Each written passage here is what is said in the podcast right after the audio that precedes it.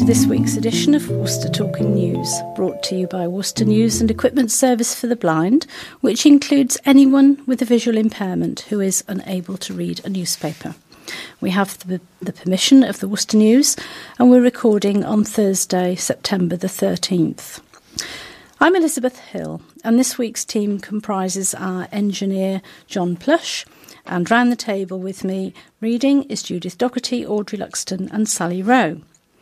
Uh, the admin has been completed by Carol Hartle, and um, Judith, Audrey and Duncan Wynne are going to do the copying this evening. And later on you may well hear uh, another voice on the second part, towards the end of our tape, uh, a lady called Janet Goodman, who's come from Droitwich to see what we get up to. So welcome to Janet. May I extend a very warm welcome to any new listeners and hope you enjoy our offering. You will hear some emergency telephone numbers, what's on in the local theatres. We'll have the obituaries, the thought for the week. Um, there don't seem to be any birthdays this week, um, so uh, the birthday book is closed. But if we don't know what yours is, please tell us. Then we'll have the past week's headlines, the sunrise and sunset times. Nights are drawing in now. And then we'll have stories of interest from the past week. The service is quite free to users and is a re- registered charity. But if anyone does wish to make a donation, it can be sent to Colin Chance House, Wilds Lane, W Y L D S, in Worcester, W R five one D A. And I do have to say um, a thank you um, to... two people, um, Eric Hill and Anne McKeever. So thank you very much for your contribution. That's very kind. Um, I'm going to remind listeners about the um, library of talking books, fiction, thrillers, romance, talking books available on tape or C D, not U S B stick. We can provide a list of books in the library in large print, hard copy uh, or on tape. So leave a message on the answer phone, oh one nine oh five seven six seven seven six six, or put a note in your Talking News wallet. We do like to hear from you, so if you have any suggestions, please add a message in your wallet or leave a message on the answer phone. I've just given you the number. Um, please be patient, we're not here every day. So um, I think those are all the announcements, and I'm going to hand over to Audrey now to um, give you the emergency and interesting, uh, useful telephone numbers. Worcester Live, where you can book tickets for the Swan and Lady Huntington Hall, oh one nine oh five six one one four two seven. The Malvern Theatres, to book tickets, oh one six eight four eight nine two two seven seven. If you want to contact the police in a non-emergency situation, call one oh one. Crime Stoppers is oh eight hundred five five five one one one. The Worcester Hub, where you can meet, um, uh, make inquiries about um, com- uh, council meet matters, et cetera. oh one nine oh five seven six five seven six five. The Norbury Theatre at Droitwich, oh one nine oh five seven seven oh one five four. N H S Direct is one one one. There is a number for out-of-hours medical assistance, oh three hundred one two three three two one one. They operate between six p.m. and eight p.m. The, Roy- the Infirmary Museum is oh one nine oh five five four two three seven three. Thank you, Audrey. Uh, now I'm going to hand over to Sally to tell us what is on in our local theatres. Okay. Right, well, once again, we've got a huge variety of different things.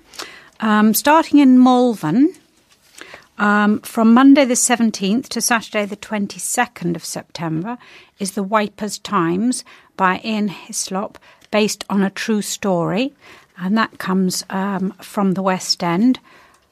A remarkable forerunner to Private Eye. Then on Friday the twenty-first of September in the cinema is um, The Merry Widow, an, the Australian ballet. And Saturday the twenty-second of September is Whitney, Queen of the Night, um, and that's at seven forty-five. Then there is the National Gilbert and Sullivan Opera Company. Um, they're producing a variety of different uh, operas on the twenty-fifth and the twenty-sixth of September. They're doing Iolanthe. On the twenty-sixth of September in the evening, they're doing The Pirates of Penzance. Um, the twenty-seventh and the twenty-eighth. eighth of September is Trial by Jury and the Sorcerer. And on the twenty-ninth of September is Ruddy Gore. Um, then on Wednesday the twenty-sixth of September there is Music and Songs by P T Bartnum, sensational live band and West End vocalists. There's also Sovereign Brass on Sunday the twenty-third at two thirty, and that admission is free. Um, so that takes us to Mal- from Malvern. And then in Worcester, we have the usual variety. A gala show on Friday the fourteenth and Saturday the fifteenth. That's matinee at two fifteen and evening production at seven fifteen. That's at the Swan Theatre, Friends of the Swan Theatre twenty eighteen Gala Show. Um, then on Sunday the sixteenth, You Win Again, celebrating the music of the Bee Gees at seven thirty. And something a little different on Thursday the twentieth of September is Psychic Sally, her tenth anniversary t- tour, a world-renowned psychic, television and theatre star. Then um, also on Thursday the twentieth, oh, I beg your pardon, Psychic Sally is at Huntingdon Hall. Um, and on Thursday the twentieth at the Swan is Wannabe, the Spice Girls show. Uh, that's at seven thirty. Then on Friday the twenty-first at Huntingdon Hall is Dire Straits. Dire Straits perfectly capture the distinctive, authentic sound of one of the greatest, biggest guitar bands of all time, Dire Straits. Then for the children, on Saturday the twenty-second of September at two o'clock, is Little Bo Peep. Little Bo Peep has lost her sheep. Um, and it is a puppet theatre, Sea Legs Puppet Theatre presentation. And then on... in the evening of Saturday the twenty-second of September in the Huntingdon Hall is Andy Fairweather Low and the Low Riders featuring the High Riders Soul Review. And then on Saturday the twenty-second of September at the Swan Theatre, Oi Santana, Oi Santana, Power, Passion, Perfection. Four decades worth of hits, including the multi-Grammy winning Smooth. Um, and then people can visit a former Worcester prison on National Heritage Day. Visitors will be able to follow in the footsteps of former prisoners who were locked up in the holding cells at Worcester Guildhall. The Guildhall was once the seat of justice for the city and is throwing its doors open to visitors on September the fifteenth from nine a.m. to four p.m. for National Heritage Day. People will have the opportunity to step back in history, visit the cells and the courtroom, which witnessed scenes of high drama for many years. Prisoners, many of whom were sentenced to death, were led up to it through a trapdoor in the middle of the floor, and once sentenced were taken down again to await their fate. The history of the Guildhall will be brought to life with costumed characters and guided tours. The Guildhall is an ornate and stunningly beautiful building which has hosted royalty on a number of occasions. However, many Worcester residents have never been inside to experience its magnificent paintings, chandeliers and rich history, said the Deputy Mayor, Councillor Aladita. It's well worth a visit, especially as it is completely free. Councillors will be on hand to show visitors round the Guildhall's treasures. So that's something a little bit different, and that rounds up the what's on in the area. Thank you, Sally. And I now have a list of council meetings that are coming up that Uh, you may be interested in. Worcestershire County Council's Audit and Governance Committee will meet on Friday, September the twenty-first at two p m at County Hall. Meanwhile, the Planning and Regulatory Committee will be meeting on Tuesday, September the twenty-fifth at ten a m. The Health and Wellbeing Board meet on the same day, uh, time and venue. So the twenty-fifth at ten o'clock, but obviously at a different room. And the Council's Overview and Scrutiny Performance Board will be meeting on Wednesday, September twenty-sixth at ten a m, again at County Hall. This month's County Council Cabinet meeting will take place on Thursday, September twenty-seventh at ten a m at County Hall, and the public are welcome to attend all meetings. So although those aren't city things, the County Council does have an impact on um, citizens in the city. um, now, I'm going to um, uh, open look at the obituaries, actually, um, and thought for the week, uh, followed by the headlines. So, recent announcements, and these funerals will have already taken place. John James Rumney of Linksview Crescent passed away on August the twenty-eighth. His funeral service was today, September thirteenth.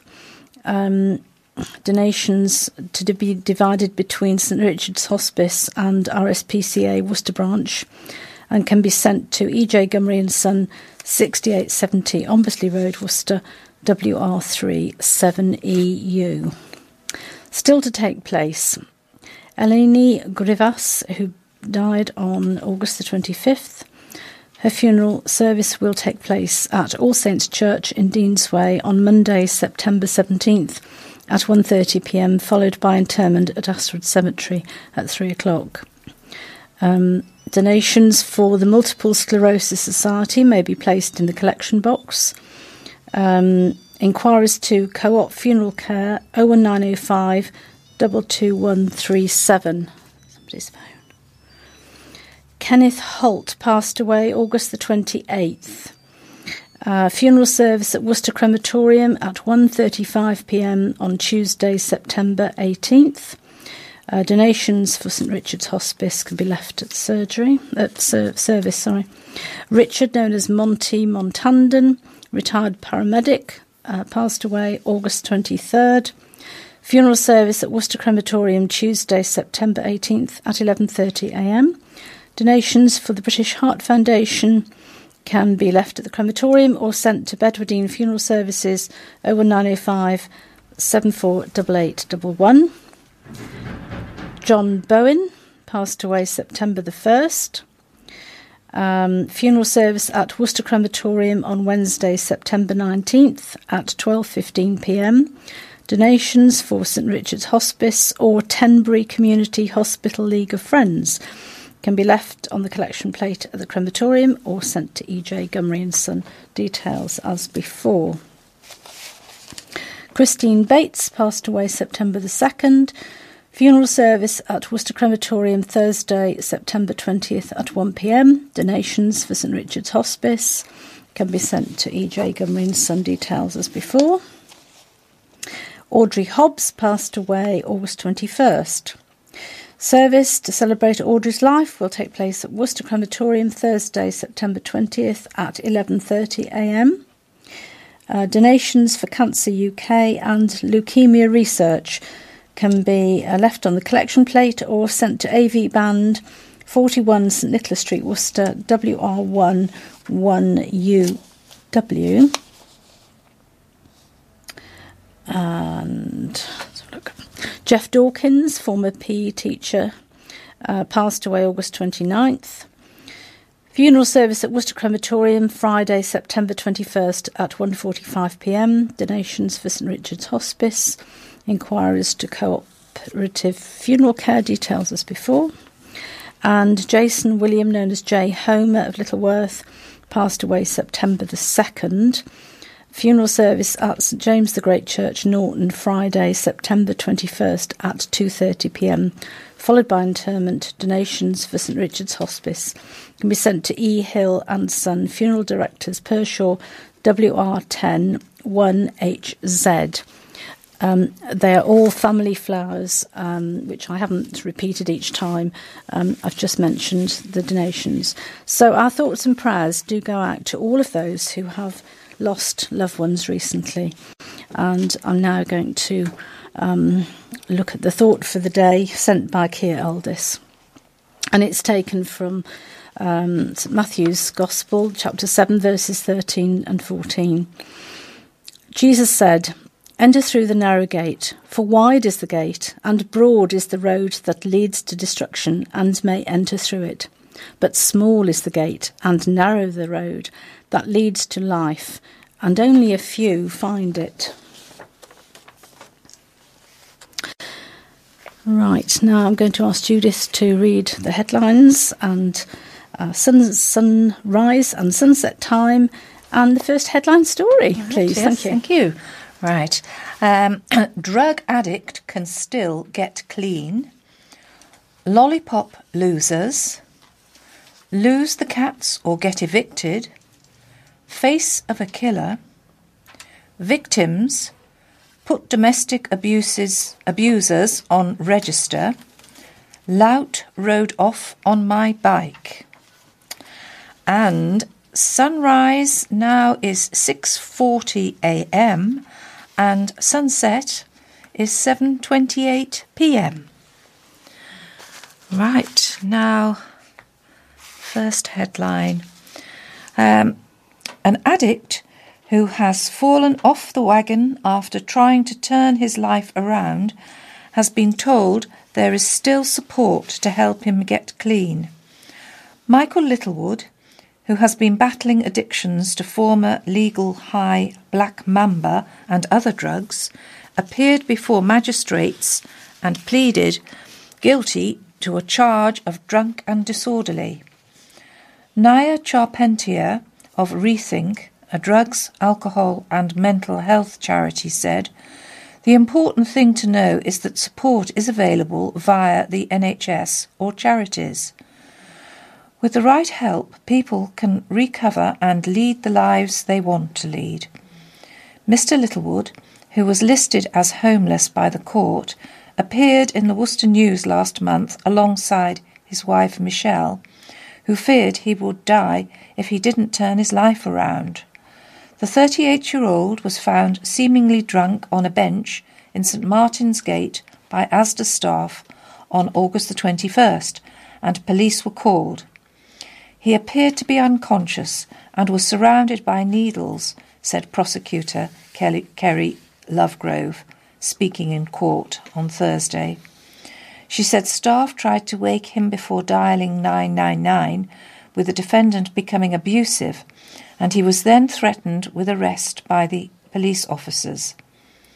The court heard that Mister Littlewood continued to be uncooperative with officers and was shouting and swearing before being handcuffed, but then let go when he calmed down. However, Miz Lovegrove said police were called again an hour later to the exact same location and found the defendant more drunk than before and shouting, so he was arrested again. The prosecutor said Mister Littlewood, who was defending himself in court, has had eighteen previous convictions from an offen- from thirty-six offences, but has not been before the court since July two thousand fifteen. Missus Littlewood, also present in court with her husband, apologised to magistrates for his behaviour and asked for community service instead of a fine. Mister Littlewood is not currently working or in receipt of benefits and is instead fully supported by his wife. He was given a conditional discharge and fined twenty pounds. Charles, Charles Townsend, chair of the bench, said, "If you commit any other offence in the next six months, you will not only be punished for today's offence, but for that offence as well. Keep out of trouble. Keep your nose clean." Mutaha Shah opened Pepe's Piri Piri restaurant in Lowesmore last month and gave Mister Littlewood a job as a window cleaner. Speaking to the Worcester News following the court hearing, Mister Shah said Mister Littlewood is no longer working at the restaurant, but wished him support on his road to recovery. He needs to sort everything out in his life before he returns to work, he said. Miss Charpentier of Rethink went on to say, "Addiction is often linked to mental health problems. If you have an addiction problem with drugs or alcohol, it may have started as a way to cope with feelings that someone felt unable to deal with in any other way. If anyone is worried about an addiction, then we would advise going to your G P in the first instance," she added. A head teacher says her school cannot afford its own lollipop patrol after the county council and school said schools should fund their own. Sarah Hanson, head teacher of St Barnabas Primary School, said the schools are already squeezed for money and parents are concerned for their children's safety due to the loss of the lollipop patrols. "In my view, the council are under massive pressure for funding, so they are looking for ways to pass on costs because they are only able to pay for essential services," she said. "We are already very squeezed for money." Mrs Hanson said paying for a crossing patrol would mean the school would have to cut other resources, such as after-school clubs or one-to-one support. St Barnabas has been without a crossing patrol since last year, when its lollipop patrol officer retired. It's now set to get a zebra crossing. Worcestershire County Council cut fifteen crossing patrols in Worcestershire at schools that had light-controlled or zebra crossings, including St Barnabas. The council now proposes these schools should fund their own crossing patrols. Councillor Lucy Hodgson, Cabinet Member for Communities, said, "We've listened to all the feedback from staff who took part in the formal consultation and also the views of schools and the, and the wider community. As a result, we've decided to introduce the concept of sponsored school patrol crossings by school, by or community groups for those patrols who work close to or on a, on a zebra crossing. Sponsored patrols will remain employed and managed by the County Council to ensure a high quality and consistent service is delivered for children and young people." Sarah Carey, Deputy Head at St Barnabas, said, "The road is very busy. We have four hundred twenty children and there is a high school up the road. We had an incident last year where a child was hit by a car and had, broke, uh, had a broken leg. However," Mrs Carey says, "the school was very pleased that they are getting a crossing. It's an improvement of what we had since Eve, the former lollipop lady, retired. A zebra crossing will be painted on the road outside the school, and the work should be completed uh, by uh, the ninth of September, says Mick Hall, who's been employed temporarily as a crossing patrol for the last few days. Lynette Jones, whose child attends the primary school, said it was important to have a crossing patrol for safety. "We've always had one here. I can't understand why they would cut it. It's a busy road and it's difficult to cross without having someone on the crossing." Tracy Humphreys, who also has children at the school, said, "The traffic is really bad up here and I think they should put in something to stop cars coming up here. It would only have to be in the afternoons." Councillor Paul Denham said, "Schools are already overstretched. It should be the County Council's responsibility to pay for the safety of children crossing the road." An animal lover claims her housing association has threatened to evict her unless she gives up her two cats. Samantha Fowler said Fortis Living told her to get rid of the pets in a letter that she received on Thursday. But Miss Fowler, aged thirty-three, of Randwick Drive, has pledged to never abandon her two moggies, Sooty and Lucky.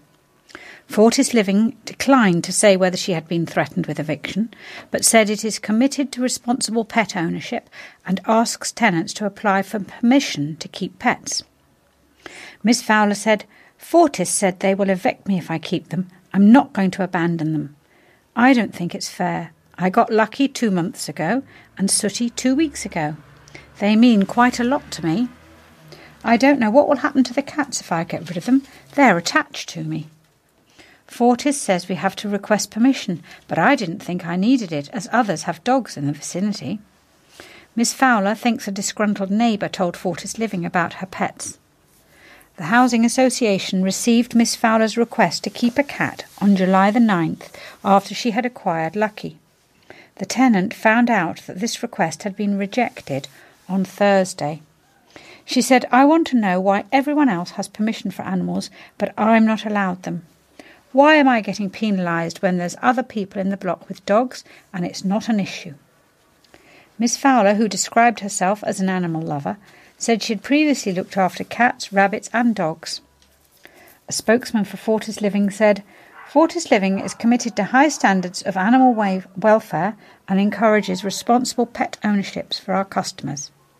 As part of this, we ask that they apply for permission to keep a pet before they bring one home. Richard Bailey, forty-one, strangled and smothered Charlotte Teeling during sex at his flat. Her body was found in his pornography, pornography-filled room more than a week later by police. Bailey, forty-one, denied killing Miss Teeling, thirty-three, claiming she died accidentally after she asked him to choke her during rough sex. Relatives of Miss Teeling cheered from the public gallery as the guilty verdict was announced, after the jury at Birmingham Crown Court took just seventy-five minutes to reach an unanimous verdict. Bailey showed no emotion. After murdering Miss Teeling at his flat in Cooksey Lane, Kingstanding, Birmingham, Bailey made a number of searches for hardcore pornography on Miss Teeling's mobile phone, and also attempted to use Miss Teeling's debit card at two shops and a food outlet before using it in the glamorous nightclub later that evening. Jurors also heard Bailey had slept next to Miss Teeling's dead body on a number of occasions. The pair met after Miss Teeling had travelled to Birmingham from Worcester, where she was staying in a refuge with her children, to pick up a coat and phone she had left at the Privet nightclub the previous weekend on a night out with a friend. She danced alone in the nightclub before leaving with two of the bouncers. During the trial, C C T V images showed Bailey approach Miss Teeling in a select and save shop where the pair are seen to chat before embracing. Images showed Bailey and Miss Teeling sitting inside the entrance of Birmingham New Street Station, hugging and kissing, before leaving and getting into a taxi to Bailey's flat. The pair picked up crack cocaine on the way. Bailey gave no evidence during the trial, but told police during interview that he squeezed Miss Teeling's neck during rough sex after being startled and shell-shocked by the voice of housing support worker Joanne Dias, a voice he had not heard before. Bailey said he let go of Miss Teeling's neck and spoke with Miss Dias for around thirty seconds, and then when he turned around, Miss Teeling was motionless. Bailey said he attempted C P R and mouth-to-mouth, but did not call an ambulance because he was scared he would be blamed for her death. During the trial, Jonas Hankin, Q C, prosecuting, said Bailey's behaviour after the victim's death was wholly inconceivable, with his explanation of accidental death.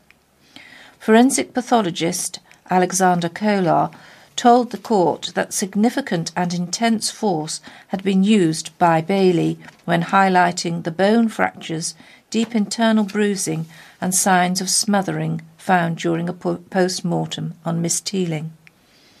A number of pornographic images, magazines and a por- pornographic D V D were found scattered around Bailey's flat and near Miss Teeling's body when she was discovered on March the second. Bailey had used the phone of Peter Gerard, who lived in the room opposite Bailey and moved in after she was murdered, a number of times to worm his way back into the life of an ex-partner in Coventry and eventually fled Birmingham with the phone. He was later tracked to Coventry and arrested. Victims are calling for domestic violence perpetrators to be added to the sex offenders register following the release from prison of serial abuser Jamie Weatherby. The demand has been made after two Worcestershire victims of domestic violence spoke out about their abuse at the hands of Weatherby. Weatherby, aged twenty-eight, who has multiple convictions for beating women, was released from prison last month. He was convicted of attacking two of his ex-girlfriends in April and has a previous conviction for assaulting another former partner from twenty fifteen. It can now be revealed that Weatherby, previously of Witchbold near Droitwich, was also convicted for further assaults in twenty eleven and twenty twelve. Currently, the Domestic Violence Disclosure Scheme, D V D S, often called Clare's Law, after the landmark case that led to it, gives any member of the public the right to ask the police if their partner may pose a risk to them. A member of the public can also make inquiries into the partner of a close friend or a family member. Charlie Faulkner was one of Jamie Weatherby's victims and has now joined forces with national campaigner Zoe Dronfield to demand a change in the system. Miss Dronfield, who started campaigning after she was viciously assaulted by Jason Smith, said, "Serial abusers would have to tell police, would have to tell police if they changed their name, moved address or got a new partner if there was a register. It would mean that if someone had been prolific on online dating, the judge could say in an order that they are no, no longer allowed on dating sites. It would create mandatory action on the police's behalf. Clare's Law puts the onus on the victim to do a dis- disclosure.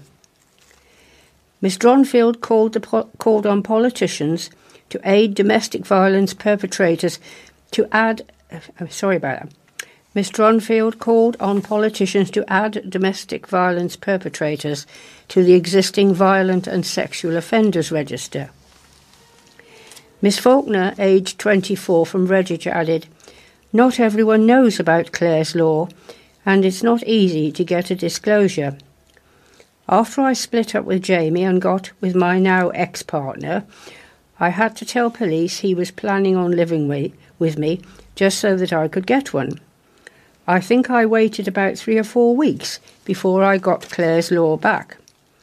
I had to wait for an officer to come out to my house tell, to tell me what was on my ex's record. Anything could have happened in those weeks." The mother of two said the register would enable police to warn potential victims about their partner's past.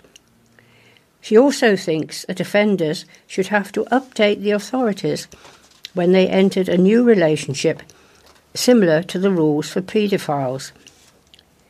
Robin Walker, Worcester's M P, said, "The serial abuse case that the Worcester News has highlighted has understandably shocked people in Worcester, and I share their abhorrence of this individual's crimes.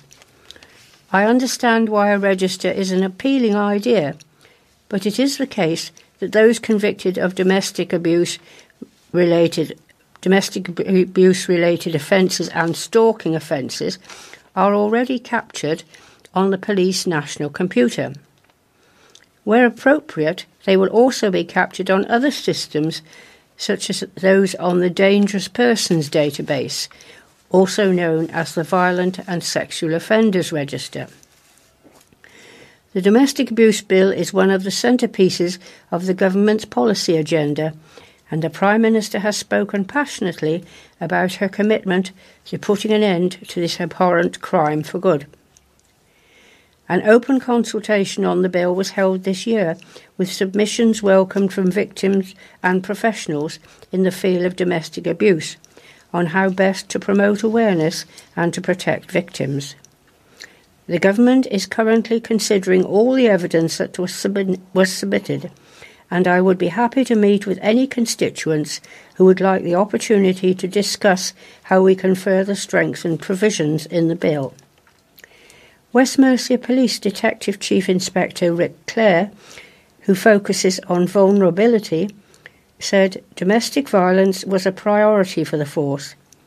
We are currently in the final stages of developing a A, a pilot programme to help tackle the root cause of domestic violence, the perpetrators.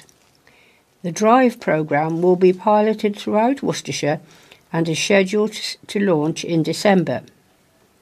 It is perpetu- perpet- perpetrator focused, where we will be using professional judgment and analytical tools to identify our local high-risk perpetrators of domestic violence, and once identified, offer them support to enable them to change their offending behaviour and to help and to prevent future victims.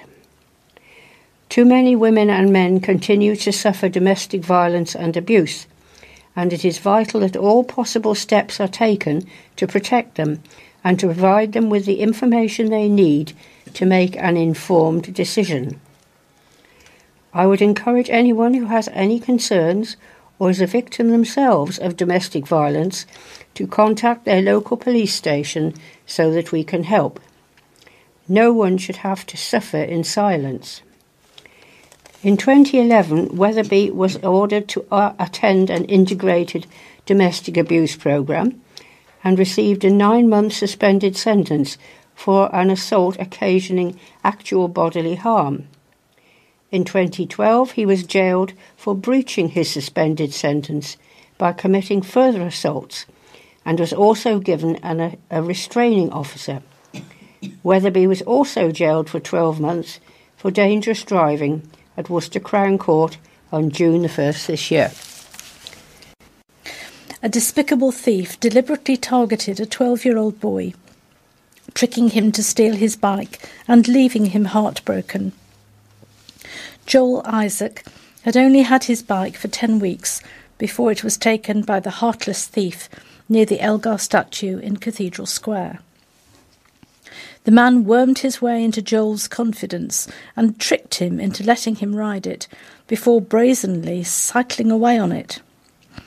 Mum Gail, forty-three, said he was devastated as the bike was Joel's pride and joy and had been using it every day to get to Nunnery Wood High School. The twelve-year-old took the bike out at five fifteen p.m. on Monday and was waiting for his friends at the statue when he was approached by the man. Miss Isaac said he started to talk to him about the bike, what make it was, how much it cost, showing an interest in it. He said, "Can I have a quick try?"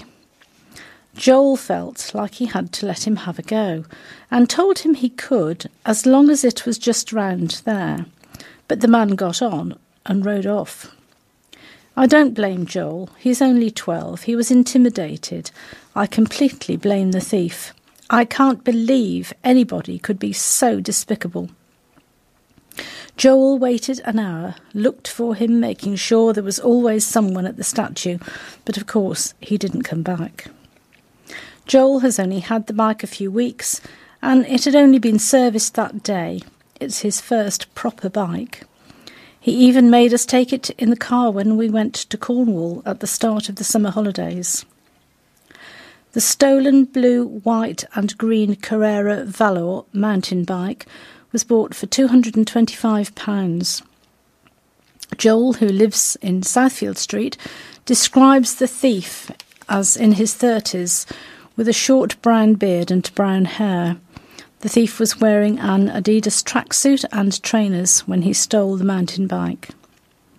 Miss Isaac added that after appealing for information on social media, a woman contacted her to say a man matching that description was spotted weaving in and out of traffic on a bike in City Walls Road.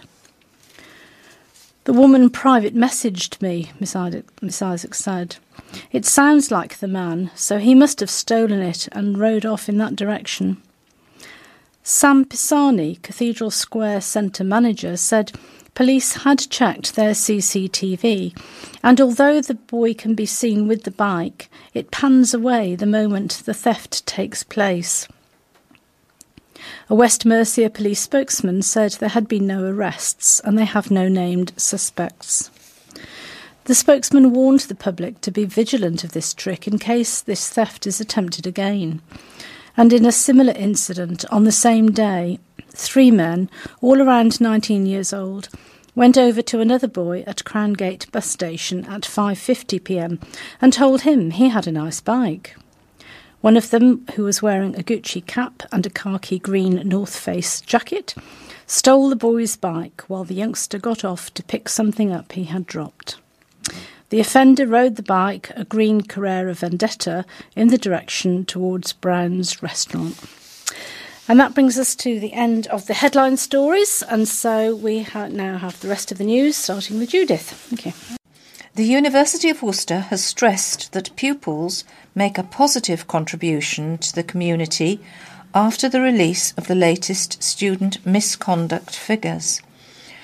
A Freedom of Information request to U K universities for their student and staff misbehaviour figures found that there was, were several seven incidents at the University of Worcester in two thousand fifteen to sixteen, rising to twenty-four in two thousand sixteen to seventeen.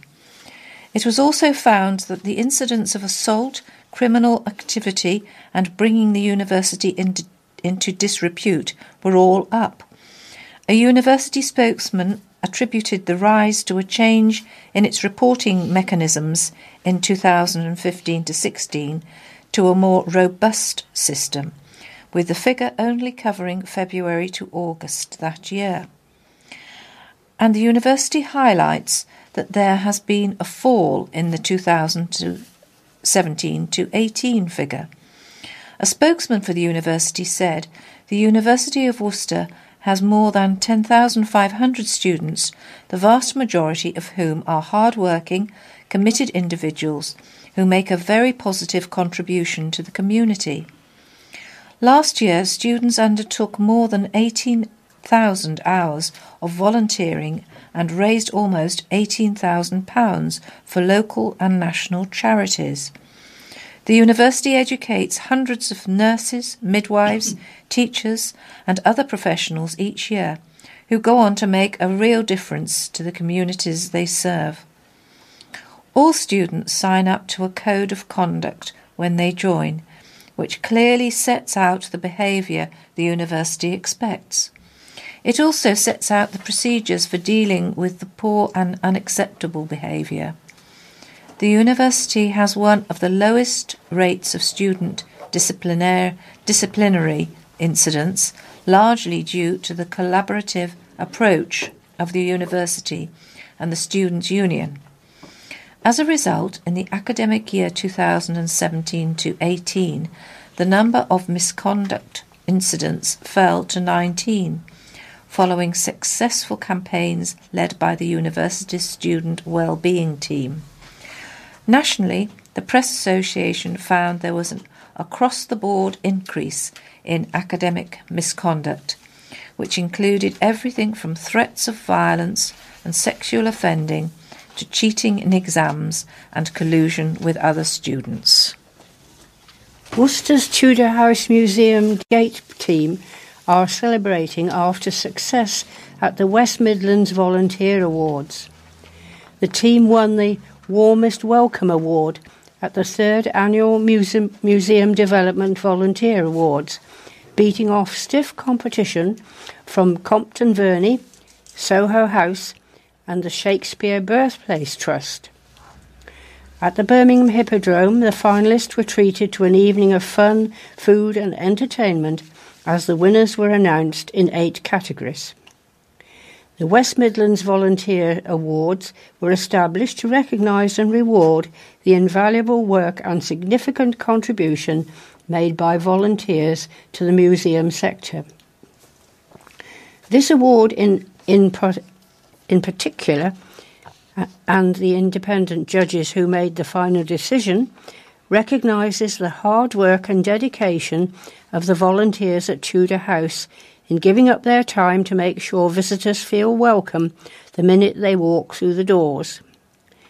Manager Tonya Collett said, "It's always such a pleasure to nominate the Tudor House team for awards, as they don't do it for glory, because, but because they care passionately about keeping the museum open for others to enjoy." The volunteers who form the gate team at Tudor House are absolutely critical for the success of the museum. They have one of the toughest rules right on the front line of our museum, and yet they go about their task with grace, good humour and diligence. Made up of members of the wider volunteer team, they all demonstrate the same commitment to the museum, giving up three hours a week to stand in a draughty outer corridor and provide the warmest of welcomes. As Tudor House is an unassuming building that can easily be overlooked by people walking by the gate, stewards have to be proactive in reaching out to passers-by and overturning the first impression, persuading them to come in and find the museum inside. The team come from all walks of life, from education to engineering, and encompass all ages and genders. They all have in common a willingness to learn, to be open and approachable, a passion for Worcester's history, and a certain shamelessness in rattling the donation box. They reach out to all visitors, providing the same excellent standard of welcome. They all bring their own skills and style to the role, making it their own. They are quite a force on our street as they actively gather people in. It's a testament to their cheerful natures that they rarely get a rejection, and when they do, it never gets them down. A Marks and Spencer food hall is being built at a city shopping complex. The food shop will replace the former Little Supermarket on Blackpole Retail Park. Builders are carrying out a twelve-week construction project at the site, which includes demolition and refurbishment work. A spokesman for Marks and Spencer said, "We're looking forward to bringing a new Marks and Spencer food hall to Blackpole Retail Park, and we'll update the community as plans for the store progress." One retail park shopper, Tammy Clifford, aged forty-three, said, "It needs something more here. It needs things to draw people to this area. It needs to be like Malvern Retail Park. The food stores are quite popular. It will add to the area." Julian Sturman, site manager at Havercroft Construction Limited, which is building the new store, said his workers were creating new signage and redoing the roof and cladding. City Councillor Joe Hodges, who represents the area, added, "I have mixed feelings about it. From one point of view, it's good news. It gives people in the area an opportunity to shop at M and S without having to travel into town, bringing a car or having to use public transport. It will become like a local shop in the same way the Little up there has become a local shop. You used to think of trips to the supermarket as a once-a-week event, but it becomes your local shop when it's so close. From the aspect of choice for people who live in the area, I'm happy about it. It will be an employment boost too." The Warndon councillor added that the move will also fill one of the empty units at the retail parks in the Blackpole.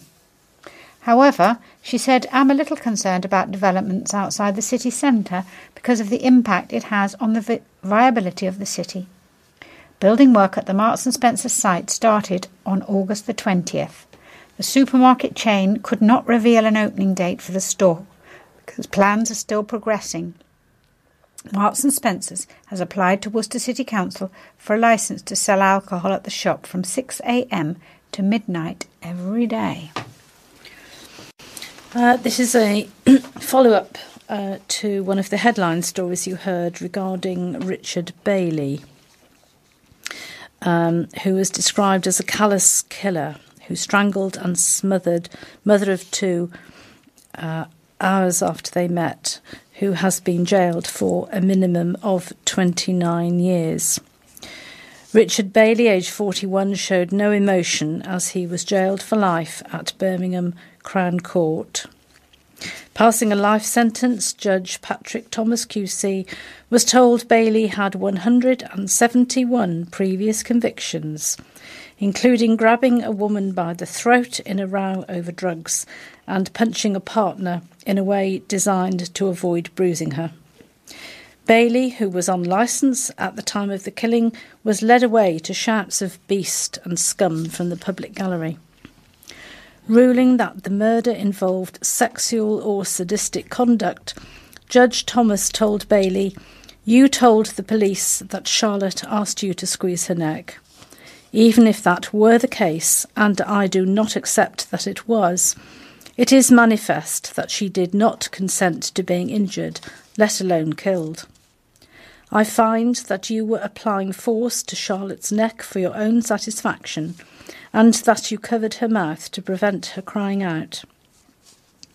The judge also referred to Bailey's actions in leaving Miss Teeling's body in his bedroom for more than a week, adding, "Your actions in making use of Charlotte's bank card after you killed her demonstrate an extreme degree of callousness. So does the way you conducted yourself in those eight days. We know that you spent much of the following night in bars and fast food restaurants trying to use Charlotte's card and occasionally succeeding." In a victim impact statement read to the court by prosecutor Jonas Hankin Q C, Miss Teeling's mother, Diane, said, "Time will not heal the heartache and sadness that Charlotte is no longer the life and soul of our family. It is every mother's worst nightmare. There will always be one person missing from any family gathering.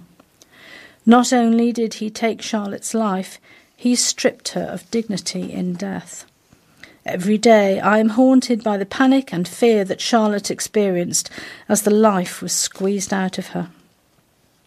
Members of the victim's family remained calm after Bailey was taken down, when a woman sitting in the public gallery believed to be related to the killer claimed he was innocent. Okay, um, so now we're going to have a few um, items from the sports columns, uh, some um, rugby, some uh, dragon boat, some cricket, and I think some more rugby. Anyway, Judith, thank you. Oh, and some yeah. football. So. All right. Um, a spirited second half showing... Showing saw Worcester Warriors salvage a bonus point from a twenty-one to fifteen defeat to Sale Sharks at the A J Bell Stadium in the Gallagher Premiership. Warriors faced an eighteen to nil deficit at half time after Josh Bowman and Denny, Denny Solomar, Solomona went over in a one-sided opening period. But Worcester fought back brilliantly after the break and got within six points thanks to tries from Bryce Heem and Chris Pennell. The visitors mounted one final attack at the death but were unable to end their ten-year wait for a win at Sale as the hosts held firm. Warriors looked to bounce back from their opening day twenty-one to twenty defeat to Wasps, but were without their talisman Francis Hougaard. The influential scrum half was ruled out with a rib injury, leaving boss Alan Solomons to turn to the experienced Johnny R. But Worcester were back, were on the back foot from an off from the off as Ryan Mills' kick to touch went out on the full, leading to a Sale line-out inside the visitors' twenty-two.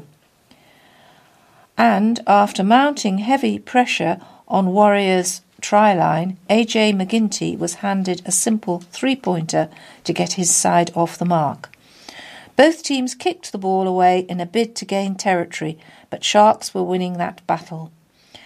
and on twenty minutes Sale scored the opening try as Marland Yard did well to flick the ball outside for number eight Beaumont to cross in the corner. McGinty's touchline com- conversion drifted wide.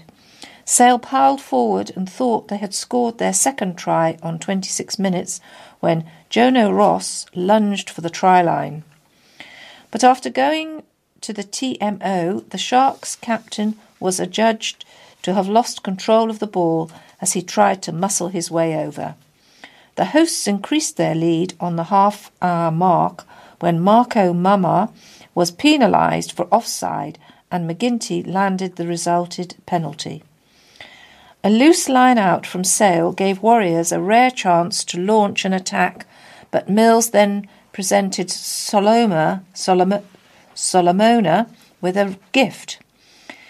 The centre's pass was intercepted by the England wing, who sprinted home from inside Sharks' half to score a try which McGinty converted.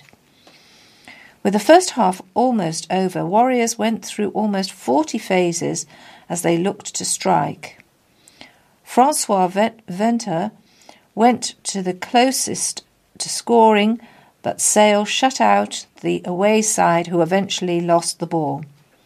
Trailing eighteen nil, Worcester had it all to do in the second period, but did not take long to cut the deficit. After securing the ball at the line-out, Warriors hammered their way forward before R fed Heem, who powered over. Duncan Weir added the extras. Worcester were firmly on top and had a try chalked off on fifty-two minutes, as there was no clear evidence R had managed to ground the ball at the base of the post. Weir closed the gap with a penalty before McGinty cancelled that out with a three-pointer of his own following a high tackle from Darren Barry. But Worcester looked after the ball well, and their pressure told on sixty-one minutes as Josh Adams produced a brilliant offload to Pennell, who finalised in the corner. Weir was unable to convert, but Solomon's men were just six points behind Sale at twenty-one to fifteen. In a nervy final ten minutes, both sides made mistakes, but Sharks did enough to secure victory. Worcester ace Amanda Hughes won three silvers at the European Nations Dragon Boat Championships in Germany. The forty-one-year-old, representing Great Britain, came home with the medals in the women's small boat over distances of two thousand metres, two hundred metres and five hundred metres. There was opposition from seventeen nations in Brandenburg. Other Worcester Dragons representing Great Britain and winning medals were Sian Williams in the under eighteens, Maggie Inglis, Senior B Helm, and Nigel Lee, Grand Dragons Helm. Pershore Phoenix was all, were also successful, with Chairman Pauline Young paddling and drumming with the senior team to bring home three bronzes for the women's ten-seat boat in the two thousand metres, five hundred metres and two hundred metres. David Blackmore and Michael Dacombe paddled in a number of the under eighteens teams and came away with three bronzes between them from their five hundred metre and two hundred metre races. Now the football um, match with Worcester City six, Dunkirk one. John Snape has not long been back in the dugout and already his players are giving him a selection headache. The City boss, who returned from illness to preside over the midweek win over A F C Wolfricans, could hardly believe his luck when two-star turns end up visiting hospital. Knox and Niggles were mounting up by Friday. A recurring ankle problem saw Joel Keynes withdraw from the starting line on the build-up to kick-off, and Worcester went a goal down inside a minute. Snape must have been tempted to hit the blue lights, but the rebuilt and reshaped team provided just what the doctor ordered, with a fluid, lively and at times thrilling display of solidarity. Gathering clouds, dumping a deluge of rain at the Ronsdale Sports Ground, threatened to set the tone when Dunkirk dealt the first blow within sixty seconds. Sam Yeomans, making his maiden league start for City, headed up rather than out, with Romelu Nangle picking up possession twenty-five yards out to feed Anthony Wright, who drove inside keeper Matt Gwynn's near post via the underside of the bar. City wobbled for a few minutes, but settled and sought glory down the sides, frequently finding space without showing enough composure until a seventeenth-minute leveller proved the perfect tonic. Liam Lockett's arced corner seemed to re- deceive skipper Jordan Stoddart, but he adjusted well to nod again across goal, using the pace and whip on the ball to take it past keeper Alex Smith. That was the catalyst for Worcester to swarm their opponents, with Jordan Harrison leaving Adam Burton and Charlie Sheridan trailing in his wake, only for Keon Evans to get caught on his heel in front of an open goal. Harrison then flashed a fraction wide of the far post, with Smith beaten. Lockett played in Evans to get smothered in the box, and the latter later fired in a cross shot that James Baldwin lashed over. The evasive second was finally grasped by Harrison, who got past Sheridan and defied a bad touch to get back inside the recovering defender before scuffing in off the near post. The slice of luck has his determination had deserved. Nangle wanted a penalty after tangling with Gwynning four minutes after the re- restart, but the one-way traffic soon continued, with George Forsyth steaming in to nudge home another swirling Lockett corner missed at the near post by Sheridan. Wright inexplicably headed wide, Josh bar rostrum corner, that when, all alone, six yards out, and after a scrappy spell, it was game over in sixty-four minutes. There was an element of fortune to the fourth when Adam Osborne fed lively substitute Josh Wills down the left of the box to drag well wide, but Evans showed predatory instincts to tap in at the post, far post. Dunkirk were a spent force, with Evans lifting over and Joe Bates swinging wide of an open net from the right flank after Harrison had har- harassed Smith outside his area. Bates kicked air when eight yards out, with Osborne's driven follow- follow-up cannoning off the backside of Burton on the line. Osborne's darts forward were finally rewarded when again latching onto a ball across the box to send it whistling low to Smith's left ten minutes from the end.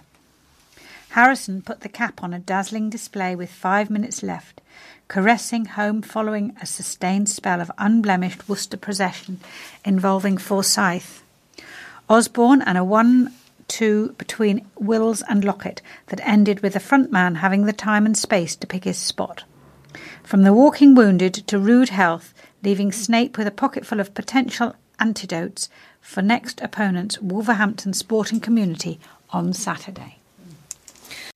And finally, a cricket report. Worcestershire collapsed to leave County Championship Division one title favourites Surrey a two hundred seventy-two victory target. Morn Morkel took five wickets for five runs in thirty-eight balls on day three at Blackfinch New Road to reduce the bottom of the table hosts from one hundred fifty-four for two to two hundred three all out in their second innings. A much larger chase had looked to be looming for the visitors. Surrey's minimum target to win the championship is to avoid defeat, but a positive result seems assured one way or the other unless the weather intervenes.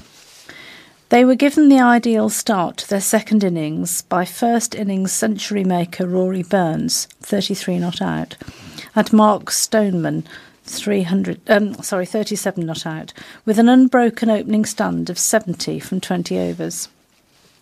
Worcestershire were in danger of three successive setbacks to damage their relegation fight after losing to Lancashire and Hampshire. The county collected the last four Surrey first innings wickets for fifty-five runs to earn a lead of sixty-eight. Another polished innings from Tom Fell, eighty-nine, pressed home the advantage, but then Morkel struck. Josh Tung made the first breakthrough of the day when Morkel, sixteen, shouldered arms and was bowled. Ben Folkes, thirteen, edged Dylan Pennington to Fell in the gully region. Burns' fine knock ended on one hundred twenty-two when he went for a pull against Ed Barnard and miscued to Wayne Parnell at mid-on. His two hundred six ball knock contained eighteen fours. The innings ended when Jane Dern... Jade Dernbach, six, hold out Tung at long off against Pennington.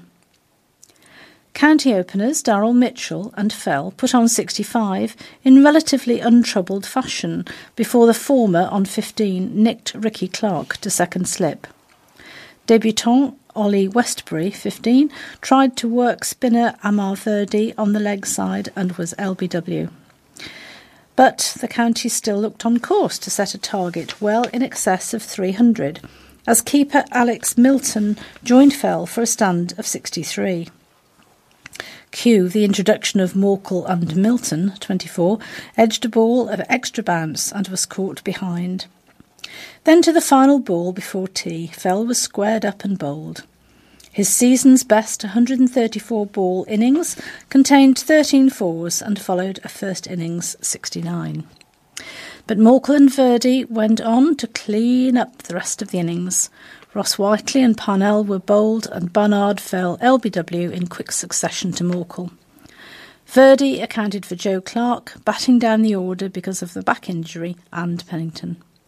Eight wickets fell for forty-nine runs in nineteen overs. And that's our sports slot concluded, so on with some more news. A schoolgirl in Worcester is the star of the latest T V advert for John Lewis and Waitrose, after impressing with her musical talent. Ten-year-old Angelina Martin, who attends King's Horford School in Plains, is the pianist in the band that appears in the advert. Keith Martin, Angelina's dad, said, "She's quite musical. She is grade six piano, grade four violin and grade five in singing." Mister Martin said he was elated when he heard the news that Angelina would be starring in the advert. "I was really excited," he told the Worcester News. "It is a fantastic opportunity to show her piano skills. She really loves performing." Angelina has been for an audition for School of Rock, a national music school, and leaders there were so impressed by her performance that they suggested she go for the John Lewis and Waitrose T V role. They realised she could play very well and put her forward for to the audition, said Mister Martin. At the audition, they all had two pieces of music to play and had to learn it in quite a short space of time. Angelina played it the best, so they gave her the role in the advert. Angelina went to a famous recording studio in London, where she and other members of the, of the band, who are all under the age of fourteen, recorded the music for the advert. The song was a version of Queen's Bohemian Rhapsody, and the advert was filmed at a school in London. Mister Martin said, "It's amazing what they have achieved." Angelina, who lives in Northwick and attends P Q A, a Worcester drama group, is also starring in the trailer for a new film about the band Queen and Freddie Mercury.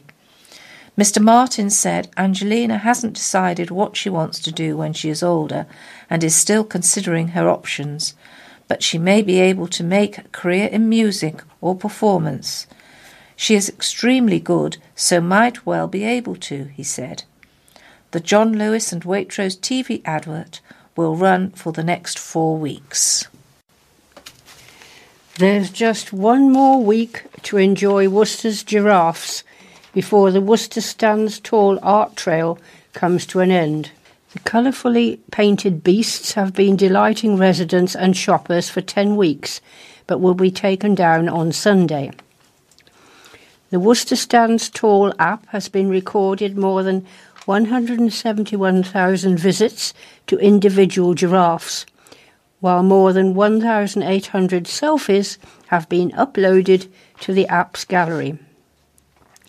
Sarah Matthews, project manager for Worcester Stands Tall, said, "The summer has gone by in a flash, and I can't believe it's nearly time for the trail to end. It has been an incredible ten weeks, filled with smiles, selfies, and stories of exploring the trail. It's been a privilege to share in the joy of those visiting the giraffes. We know from our app that thousands of people have been to visit the trail. In the coming weeks, we will work with Worcester Business Improvement District to assess the value it has brought to the city. On behalf of everyone at St Richard's Hospice, I would like to thank those who've helped to make the trail a success. We hope to raise a fantastic amount for the hospice's Build twenty twenty appeal at auction, enabling it to care for more patients and families in the future. The sculptures are scattered around various places in Worcester, forming a six-mile-long trail. There are thirty eight-foot-tall giraffes and twenty-seven smaller calves. The large giraffes will be removed on Sunday and will be placed in storage, where they will have final touch-ups in preparation for the auction taking place on October the eleventh.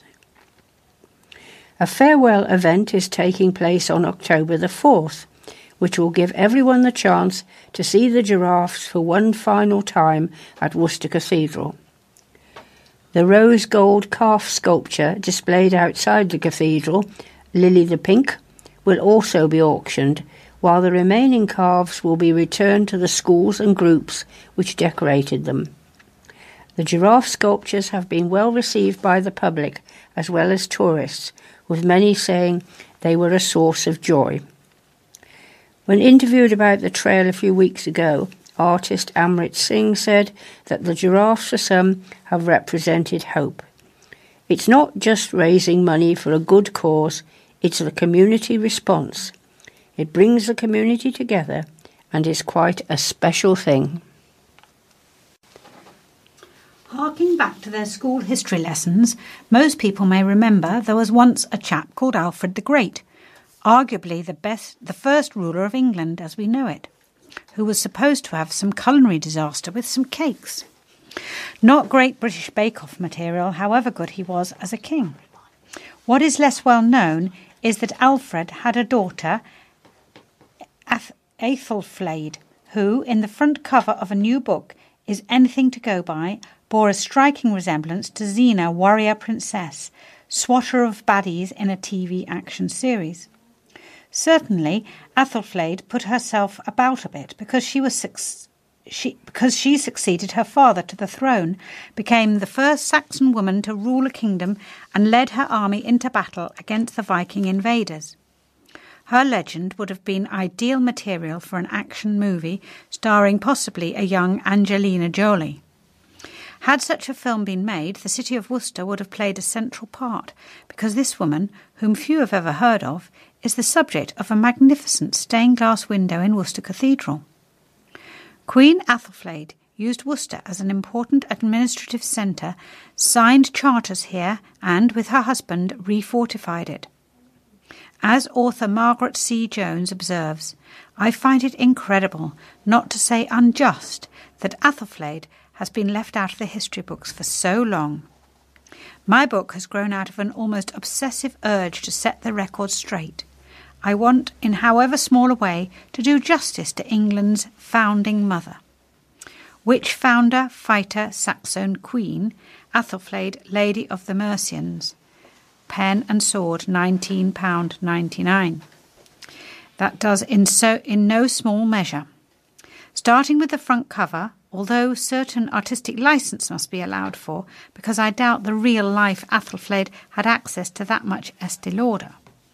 She was born around eighteen seventy, at a time when the Vikings were pillaging and killing their way across the country, crossing the North Sea in their shallow draft longships, which carried fifty men at a time. They travelled up the great rivers of England, the Thames, Humber and Severn, into the heartlands. There is no doubt they reached Worcester because a Viking's warrior's skin was nailed to the north door of the cathedral. Athelflaed's path to power gained traction in the very early years of the tenth century, when her husband, Athelred, who had become King of Mercia, fell ill, and she began making major decisions on his behalf. In a document of nineteen oh two, she is referred to as Queen of the Saxons. In fact, even in his healthier days, the pair had operated more as a partnership than husband and subservient wife. Together they built defences against Viking raids in Hereford and Gloucester, and in the late eighteen nineties undertook major works in Worcester. They offered the fortification of the city as a burh, a walled and heavily guarded town, with its main street laid out on a grid plan to give swift access to the city walls in event of an attack. A charter signed in Worcester at the time records the fortification plans for the protection of all the people. It provides for a grant of revenues from taxes and collected fines to Bishop Werforth of Worcester, who had contributed money for building the new walls. It explicitly names both Ethelred and Ethelflaed as joint founders of the scheme, which was to be just one of many similar projects Ethelflaed carried out with, with or without her husband across Mercia. Ethelflaed led her army into battle against the Vikings with bravery and skill, notably at Derby, Leicester, Runcorn and Langorse, as well as in defence of Chester. The stained-glass window to her in Worcester Cathedral, designed by A J Davis, an early twentieth century artist, represents Ethelred Ethelflaed as a warrior or saint with a breastplate and sword. The image was copied in two thousand fourteen for a plaque in Castle Street, Warwick, to mark the eleven hundredth anniversary of the warrior queen's founding of the town. Despite the violence which had surrounded much of her life, Ethelflaed's death came when it when it came in nineteen eighteen was swift and largely unexplained. The Anglo-Saxon Chronicle recorded, "She departed very quickly, before midsummer, near Tamworth." Margaret Jones observed, "Possibly Ethelflaed succumbed to a stroke or heart attack brought on by age and exhaustion. In any case, it is quite likely she died of natural causes. She would have been in her late forties, old by medieval standards. Her final resting place is officially unknown, but could possibly be in Gloucester near the ruins of the former St Oswald's Church, an area now covered by residential back gardens." In more recent times, Ethelflaed's image has been used to promote various products including beer, T-shirts, war games and even ladies' makeup. But the final word must go to an enthusiastic copywriter for Ethelflaed Ale, who announced the Lady of the Mercians definitely kicked Viking butt at the Battle of Tettenhall, and without Ethelflaed, we'll, we'd all be speaking Danish in the Midlands. Thank you, Sally. Now for something completely different, as they say. Tenants in the city can now apply to buy their homes at a discount after councillors agreed to enter into a, into a two hundred million pounds Midlands-wide right-to-buy pilot. The government scheme will allow a limited number of people in homes handed over to Fortis Living by the City Council to apply to buy their homes at a reduced rate. The Voluntary Right to Buy initiative, which extends the original Right to Buy scheme to include affordable homes, would allow ho- housing association tenants to buy their homes at a discount previously unavailable to them. The council also agreed to give up its share of the money made from right-to-buy sales to allow Fortis Living to pay for a new home set at a social rent level to replace the sold one. Before agreeing to forego the money, councillors on the City Council's Policy and Resources Committee placed a time restriction on Fortis of five years for the replacement homes. This was to gain assurance that the houses would be built sooner rather than later. Councillor Simon Geraghty said the scheme was a sensible and well-thought-out proposal, but was less keen to impose an unreasonable time restriction on Fortis Living to build replacement homes. He said, "We should be mindful that we are not putting restrictions on Fortis, because then we are just setting them up to fail. We shouldn't impose things on Fortis Living that we as an authority couldn't do if we were doing it ourselves." Councillor Pat Agar said, "I would like to agitate Fortis to replace the houses as expeditiously as possible." Estimates show around three thousand homes will be sold across the West Midlands under the pilot, with only tens of those houses expected to be sold in Worcester. National criteria sets out an extensive list of who can and cannot qualify, but, broadly speaking, tenants must prove they have lived in social or affordable housing for at least three years before they can apply. All replacement homes would be built within the city boundary at a social rent level, and the City Council keeps its right to ensure homes are available for which it can nominate households who are homeless or at risk of becoming homeless. Have you ever wanted to play the ukulele? If so, there is an idea workshop next month for you, and no musical knowledge or experience is necessary. Worcester Ukulele Club, recently named as the fourteenth best ukulele club in the world, is delighted to offer a beginner's workshop at the Hive, Worcester, on Sunday, October the seventh, from ten thirty a m to twelve thirty p m A spokesman said, "Come and join us and learn to play the ukulele and have some fun. You don't need to own a ukulele or a music stand. There will be instruments to borrow for the day. You don't need to know anything about music when you arrive, but by the time you leave, you should have learned a few basic chords and a simple song or two."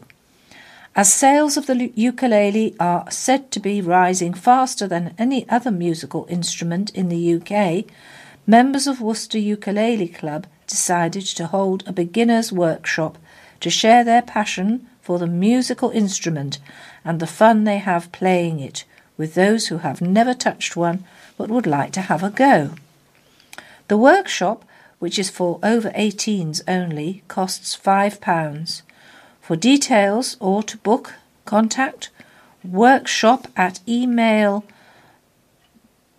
do, dodo dot com.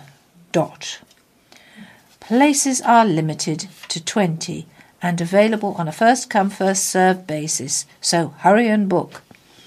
Worcester Ukulele Club began in two thousand ten with a handful of people on a course at Elgar, Elgar School of Music.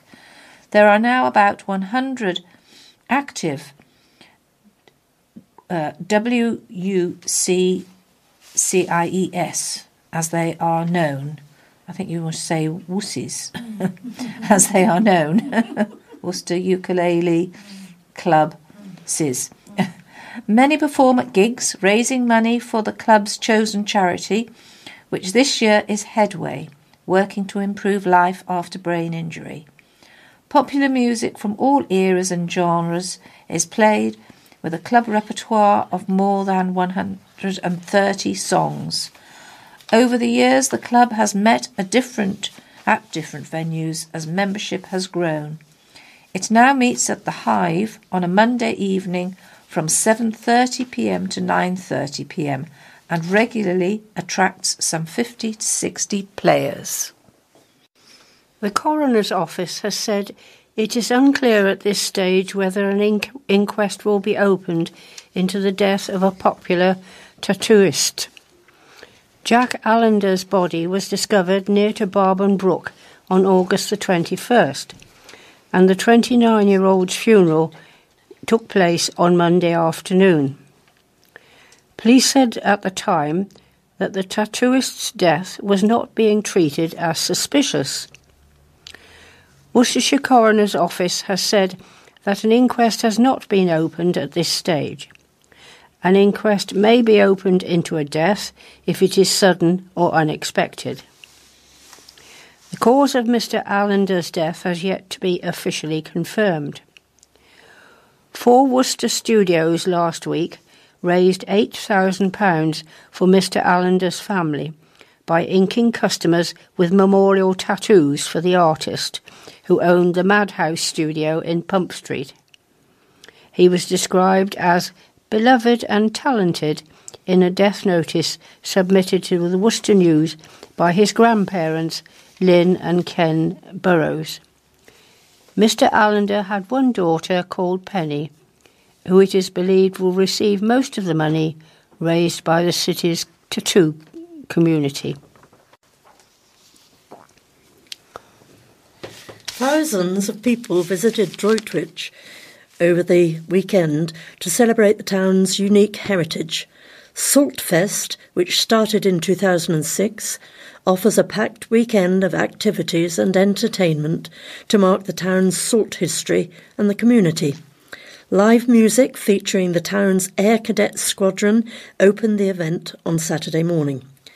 The Mayor of Droitwich, Christine Bowden, and Tony Rowley, chairman of Wychavon District Council, came to support the local groups.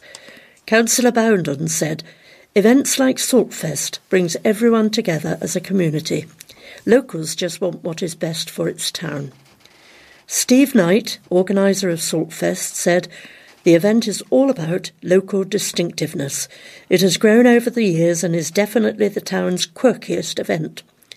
Local residents, Andy Morgan and his wife Sandy, support the event every year. Mrs Morgan said, "We always buy some nice produce from the stalls. The farmers' market area is brilliant. Unfortunately, we don't have a big enough patch in Droitwich to fit everything in, so it is all spread across the town. However, it does mean good business for shops as they get high footfall."